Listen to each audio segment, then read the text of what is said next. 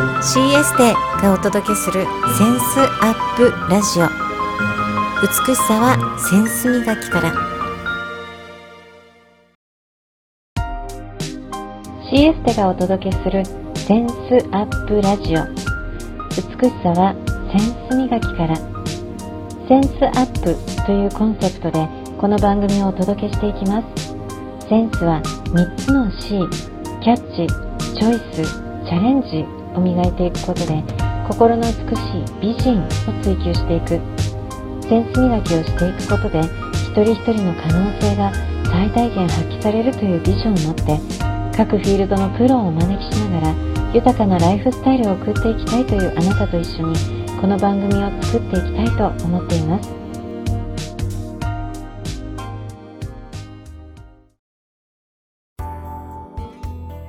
センスアップラジオ。本日のゲスト、旅する絵描き、田中京子さんをゲストとしてお招きしました。京子さんは、前回の夫婦長年経営センス、安藤恵美さんがセンスつなぎ、ゲストつなぎしてくださいました。京子さん、今日もよろしくお願いします。よろしくお願いします。はい。毎回、ゲストの方にセンスのネーミングを、えー、プレゼントしています。今回は、散歩キャプチャーセンスというえー、センスのネーミングです。京子さん、はい、イラスイラストレーターとして、旅する絵描きとしてイラストを描かれている中で、簡単に活動紹介していただけますか？はい、わかりました。えっ、ー、と、旅する絵描きと一応名乗っていまして、あのー、自分が出かけた先とか旅に出た先ですごく気に入った景色や建物の絵を描き続けています。で最近は2017年から小田原に住んでいるので住んでいるすぐそばの小田原の風景や建物もたくさん描くようになりました。京子さんのイラストを私も購入して今手元で、えー、見ている見ています色使いがとても、はい、京子さんの人柄またこだわりっていうものを感じてとってもあったかみのあるイラストだなって今手元に、えー、見させてもらっています。ありがとうございます。はい。散歩キャプチャーセンスということで、京子さんの作品について、まあ、初めにお伺いしていきたいです。作品は大きくイラスト、グッズ、その他という3ジャンルで作品作られていらっしゃるんですよね。そうですね、はい。はい。ポストカード、メッセージカード、オーダーメイドのイラストも描かれていたり、T シャツ、ぬいぐるみ、小冊子、イラストマップなども書かれています。特に京子さんがこのご自身も大好きで、えー、よく取り組まれている作品っていうのはどの作品が多いんですか？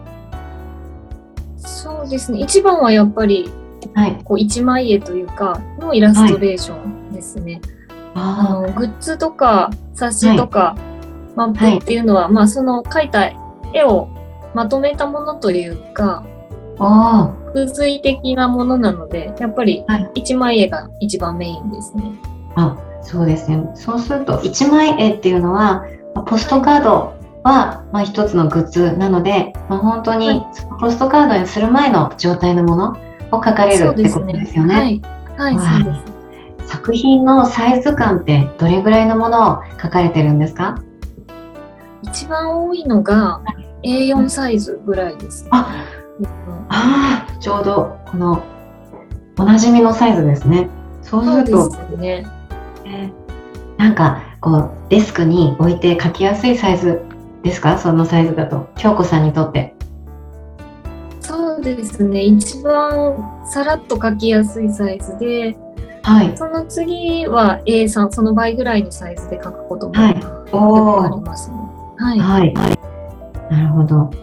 作品のサイズ感を聞くとあこれをこうポストカードにしたりマップにしたり小冊子にしたり展開してるんだなっていうのイメージついてきました。作品のテーマとして住まわれている小田原あと箱根で世界を旅されているっていうことで世界中の街のいろいろな風景そして、えー、子供、まあ、こんなテーマで作品書かれていて京子さんが一番こうよく書かれているテーマってのはどのテーマなんですか？よく書いているのは、まあ、旅先と小田原ですかね。箱根はあの今年の4月に箱根で展示をしたので、そのために書いたシリーズを、あ、なるほど。感じです。小田原こうよく魅力的な街だって聞いていて最近だと、まあ、小田急が子ども料金をこうすごい安安くしてくれてるとか本当に魅力にあふれてる街っていう印象で印象はあるんですね。京子さんの中で小田原のどんなところが好き特に好きだなって思われてるんですか？やっぱり一番好きなのははい海と山がすごく近くにあるんですね。はい、もう駅から両方徒歩圏内で海にも行けるし山にも行けるし、でもちろん街中は結構都会だし、えー、本当に全てが揃ったおコンパクトにまとまった街と言われていて、はい。もう本当住んでいながら海も山も街も自然も楽しめるっていうところがすごく気に入ってます。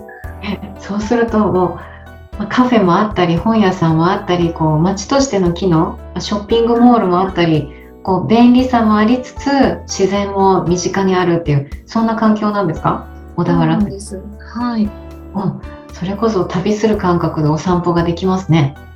そうですね。はい。最近。旅に出るにもあの新幹線もはい。JR も小田急も通ってるので、どこに行くにもすごい便利なんですよ。ね。わすごいいいですね、えー最近こう描きたいなってあ最近描かれた小田原の風景イラストどんなものがあるんですか？最近書いたのは、小田原だと,、えー、と畳屋さんとかの建物ですかね。ああのえ結構古い街並みが残っているエリアもーはい。点在しているので、そこにあるお店とか古い建物とかをどんどん書いていっていて、はい。はいあはい。古い建物っていうとその、はい。昭和昭和を超えて大大正とか、まあ、どれぐらいの年代のものからあるんですか？はい。昭和初期とか大正のおものが多いですね。やっぱり古い建物でなんだろうこれはって気になって調べると、まあ大体大正とか昭和初期っていうのが多い気がします。へえあそういう街の歴史を感じますね。こうおは店お店創立何何年です？とかこうそういう街の歴史と同居してますねそういうのは。い。そうですね。畳屋さんですか？なんかすごい古風な感じですね。畳を作ってるお店があるんですね小田原に。そうなんです。畳屋さんとか、あとお茶屋さんとか、お味噌屋さんとか、はい結構あって面白いです。それを見て描きたいってどんな感じで思われるんですか？絵を描こうって思われる瞬間は。そうですね。あの建物、まあ洋館が一番好きなんですけど、結構建物好きなので、はい。あの街を歩いていて、あなんかこの建物いいなって思った時に描きたいなと思って、あおの写真を大体撮影して描いてます。おお、そしたら描きたいなって思って撮影して、でその後家に帰ってすぐ描かれるのかどんな感じでこう絵を描く工程ってどういう流れになってるんですか？あの日々うんこう歩いていて気になるところはたくさんあるのでそうするととりあえず撮影を必ずするんですけどその後は描くまで結構間が空くことが多いです、うん。あのうんしばらく描きたいなと思ったところたくさんあるのでそれを今度はここ描こうかなっていうのがなんとなくずっと頭の中にあってはい。で熟成じゃないですけどなんとなくここをこういう風に描こうっていうのをイメージ日々していてで、はい。いざ描こうっていうところまでこうはい間が空いて、うんうんうんでまた描き始めると早いんですけどはい。その間ちょっと間が空く感じですね。おお、熟成するって表現されましたね今。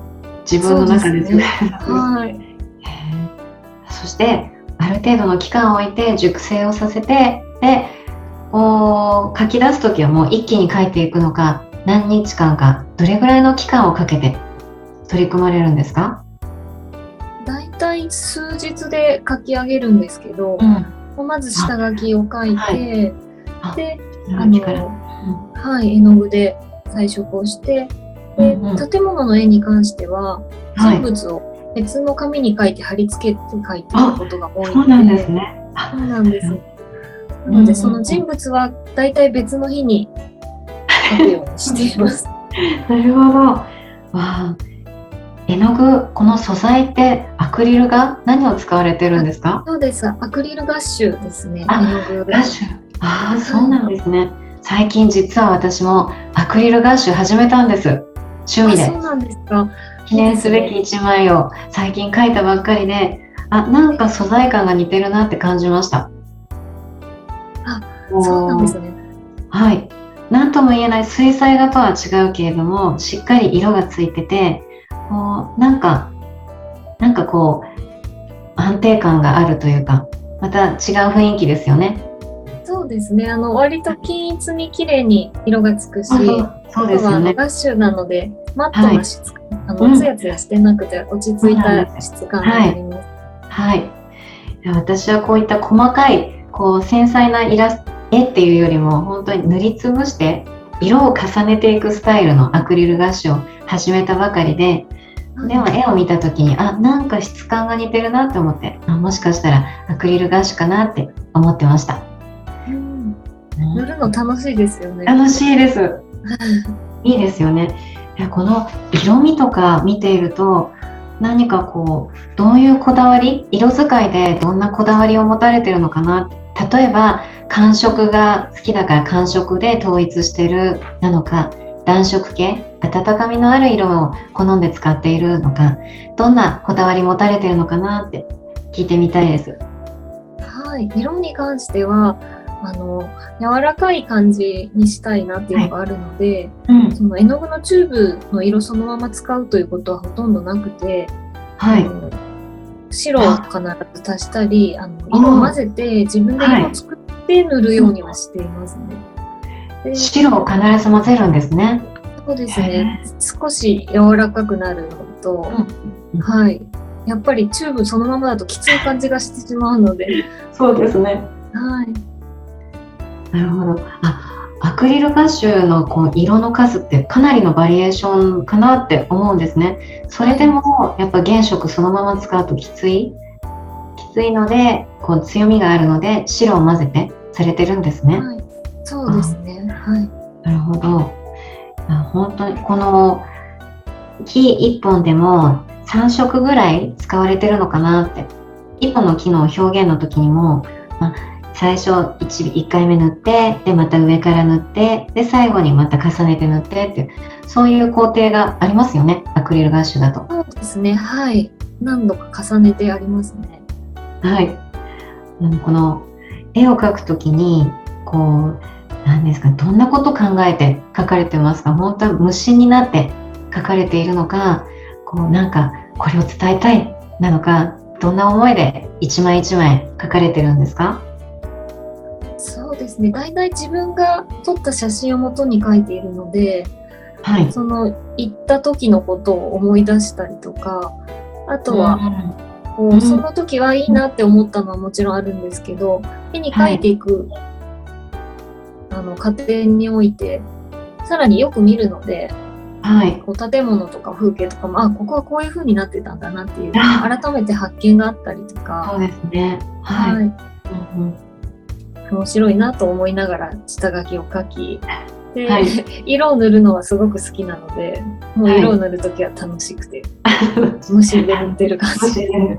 なるほど。はあ今回、散歩キャプチャーセンスっていうね、センスのネーミングとともに、旅する絵描きっていう肩書きを持たれていて、普段、京子さんが歩かれるとき、散歩するとき、旅をするとき、どんな視点でこの風景を見られてるのかなって。やっぱり、こう、絵にできるだけのセンスをお持ちなので、普段歩いてる時どういう風に街並みを見ら見てるのかなって気になりました。普段は、ほんとぼーっと歩いてるんですけど、本当にそんなこと そうなんだけど、はい。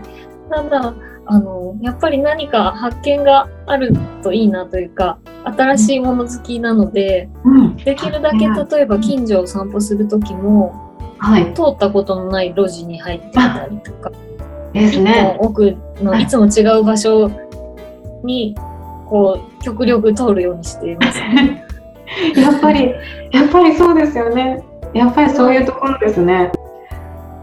こう新しい発見をするために違う道を通ったり、ちょっとこうあのいつもより遠回りして歩いたりっていうことをされてるから、あの普段の風景が新しい角度で見えたりしますよね。そういう感じなんです。ね。はい。一本通りが違うと全然景色が変わったり、ね、裏から見たらあこうなってたんだっていう。そうなんですよ。ね、たったこう道を変えるだけで発見があって不思議ですよね。不思議って。そうです。なんかこうお気に入りのカフェとか行くときは決まったカフェなんですか？それともこう今日はこの気分になりたいからこのカフェに行こうとか京子さんはこう街歩きも好きですけれどもカフェはどういうふうに活用されてるんですか？その日の気分とか食べたいものとかによって、はい点々と違うところによく行きますね。ああそうすると時間がある時は、はいあの少し遠くても歩いて行ったりとか、はいまあ、あとは仕事をすることも多いので、ま あ単純に、ははいい、あの Wi-Fi があるとか、長居しやすいとか、そういうのも。そうですね。あのカフェの手札も多そうですね、京子さん。普段何箇所ぐらいこう、あ、じゃあ今日はここかな、ここかなって、カフェのリストってどれぐらいお持ちなんですか？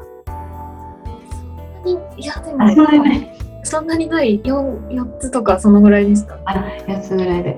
うんうん、その時の気分、あ、今日はこんな気分になりたいっていうので選ばれてるんですね。はい京子さんはこの旅する絵描きっていうこう肩書きを名乗るきっかけとかイラストレーターになられたきっかけはどんなことがきっかけだったんですか？えー、とイラストレーターになったきっかけっていうのは本当になんとなくなんですけど 絵を描きたくてイラストのあの絵の学校とかイラスト塾に通い始めて、でそのイラスト塾だと本当にもうすでにプロのイラストレーターとして活躍している人もたくさんいたはいりして、もう割と当たり前に仕事にしてる人が多くてすごくびっくりしたんですけど、はい。そういう中にいるとなんかやっぱりいいな仕事にしてみたいなっていう思いも出てきてはい。であのグループ展とか、まあ、展示にも参加してみようということで参加していくうちに本当に運よくたまたまお仕事の依頼をもらえてっていうのがきっかけですけどもう本当にイラストレーターって名乗ってしまえばイラストレーターなので その瞬間から。好きな言葉だそれ。はい、名乗ってしまう。あこう京子さんと今お話しして20分ぐらいこう経過して感じるのは自然体力が入ってないリラックスっていう中でこうやっぱり競争があったりすると思うんですね。イラストレーターでもいろんな方がいらっしゃって皆さん一人一人の個性があって京子さんはなんかこうあんまり売り出さなくても京子さんのイラストを必要としてる人が声をかけてぜひお願いしますっていうすごい力の入ってないけどいい形でこう展開されてるのかなっていう印象を受けます。どうですか？そういう部分では。ね。なんかまあすごく運が良かったっていうのもあると思うんですけど、はいやっぱりイラストレーターすごくたくさんいますし、ね特に東京とかだと本当にうんもういくらでも素敵な絵を描いてうまい方もいらっしゃるので、はい。うん本当小田原にたまたま引っ越してちょっとそういうこう競争とかもうん。なんていうんだガツガツしてるのが辛いのでちょっとのんびりしたところに引っ越して、うん。こう気持ちものんびりしてそういう中だと、なんまあ単純にイラストレーターの数とかも少ないですし結果的にそれで見つけてもらいやすくなったのかなっていうのはありますね。こうすごい運がいいっていう言葉も何度もおっしゃってて、まあその運の良さでこう小田原に出会ってでそこでこう運が良くてっていうよりもこう京子さんのイラストの雰囲気が好きな方に出会って今の京子さんの活動があるんだなって私も感じます。いいですそうね。ですかね。そうでガすね。ツガツしてないっていうのがいいあですね。りがたくつながってきてますね。そんな中でこう自分のペースっていうのも保ちつつ日々どういうふうに京子さんのイラストをこうより磨いていくっていうことをされてるんですか？そうですね。やっぱり、あの、頑張りすぎずに、ず 楽しく続けられるようにっていうのを心がけていて、なのではい日々、基本的に朝が集中できる時間なので、午前中に制作をするようにしていて、で午前中にバッと集中してできたら、もうちょっと書きたいなっていう思いが若干あっても、割とサクッと切り上げて、はい。あの午後はゆっくりしたり別のことをしたりっていうふうにしていてそうするとこう次の日また朝起きた時にあもうまた書きたいっていうふうに自然となるのでなんかそういうふうに無理なく続けられるようにはなんとなくしています、ね。あ、えー、なるほど。もっと書きたいって思いあっても、まあ、午前中だけ書いてみようで続きは明日っていうのが逆にいいいいんです。京子さんに合ってるんですね。そうですね、一気にやってもいいんですけどそうするとなんかもうあ疲れたみたいなちょっとやりきった感が あるとじゃあ次の日はもういいかなってなっちゃったりするんですけど、うんやっぱり毎日少しずつやっていく方が自分としては結果的にはこうで出てくるものが多くできるのかなと思うので。うんうん。集中してこう例えば徹夜してとかいうのは絶対しないで ちょっとずつコツコツやってますね。あーこう現代の私たち癒しが必要です。あ京子さんのイラストから皆さん癒しっていうのを感じられるんだなって。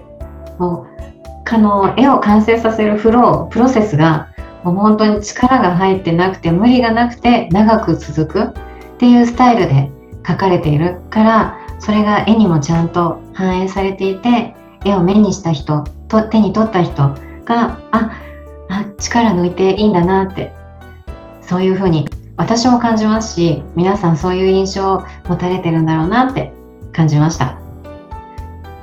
そうだといいです。嬉しいです。京子さんはこの旅する絵描きということで今までで印象に残った風景旅をしていた時にあこの風景はとっても印象に残ってるなっていうところえどんなとこが印象に残ってますか？たくさんありますが、ちょうどあの今個展をはい。するためにあのメインのビジュアルとして選んだ絵がはい。モンテネグロっていう国のコトルっていう街なんですけど、クロアチアに旅行に行った時に日帰りのバスツアーみたいのに申し込んで現地に行ってからそれではい。本当にたまたま訪れた場所だったんですけどそのコトルの街を見た時に本当にすごく感動してなんて可愛い街なんだと思ってそれは、あの特に調べてもいないし期待してもなかったこともあってすごく印象に残ってますね。わあなんて可愛い街なんだって感じたんですね。はい。もうなんか例えて言うならどんな街でしたか？人で例えるなら人なのか？何かで例えるとしたらどんな街だったんですか？何かで例えるとしたら。可愛い。なんて可愛い。おとぎの国とか。はい。そうですね。ジブリじゃないですけど「魔女の宅急便」の映画とかがすごく好きで、はい。それを見て育ったんですけど本当まさにこう魔女の宅急便の世界の中の街みたいな感じですかね。わあ。私も同じ同じ同じ世代なのでよくわかります、まあ、魔法使いがいるようなそんな街並みですかね。そうですね。これからはい。京子さんがこれからこんなところ旅したいってこう予定を入れられてる場所とかありますか？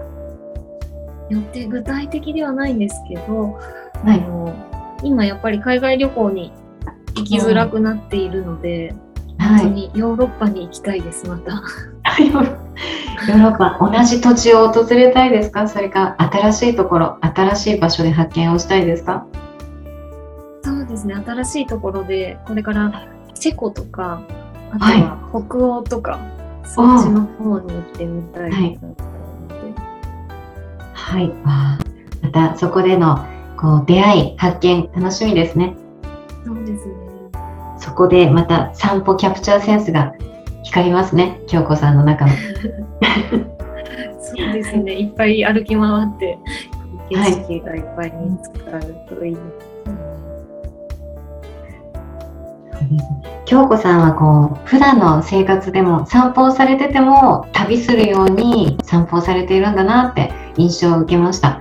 まあ、そんな京子さんにとっての旅ではどんなものなんですか？どんなものでしょ旅は、やっぱり新しい景色を見に行く場所？ううん。なんていううん。な新しい景色に出会うためのものですか？ね。普段の、うん。なんていうんですかね、本当にずっと同じとか、マンネリとかがうん。苦手で、普段生活してても、こうなんか新しいものに出会いたいみたいな好奇心がすごくあって、は。ないので散歩も知らないところに行ったりとか、自転車でちょっと行って、わざわざ自転車止めて別のところに散歩に行ったりとかあ、するので、やっぱり旅も日常も新しい発見があるといいなと思って動いてます。そうですね。なので旅するように散歩して、散歩の中でも旅を感じる。そういう新しい発見にあふれる中でイラストを描かれてるんですね。そうですね。発見をまた絵にして、描いていくうちにまた、新しく発見があったりとか、そういう繰り返しですね。うんうん、今回京子さんのセンスで散歩キャプチャーセンスっていうネーミングをプレゼントさせていただきました。リスナーさんに向けてこの散歩キャプチャーセンスこう合わせてメッセージ一言お願いお願いできますか？はい。このすごい素敵な散歩キャプチャーセンスっていうのをつけていただいて、はい。確かにって納得することも多かったんですけど、やっぱり皆さんも同じようにきっとされてると思うんですよね。日々歩いてて、あ、なんかいいなって思った時にパシャってスマホで写真撮ったりとか、そうですね。はい、でそういう中であのちょっとしたことで気分が変わったりとか発見があったりとかすると思うので、まあ、車社会で車しか乗らないっていう方も多いと思うんですけどこうたまにはのんびり歩くといろいろ楽しいんじゃないかなと思うので皆さんも、はい、ぜひ散歩いかがですかと思います。ぜひ散歩いかがですか？メッセージありがとうございます京子さん毎回ゲストの方が次のゲストセンスつなぎしていただいています次のゲストつなぎお願いできますか？OK です。センスアップはい、ありがとうございます。本日のゲスト、旅する絵描き、田中京子さんをお招きしました。京子さん、ありがとうございます。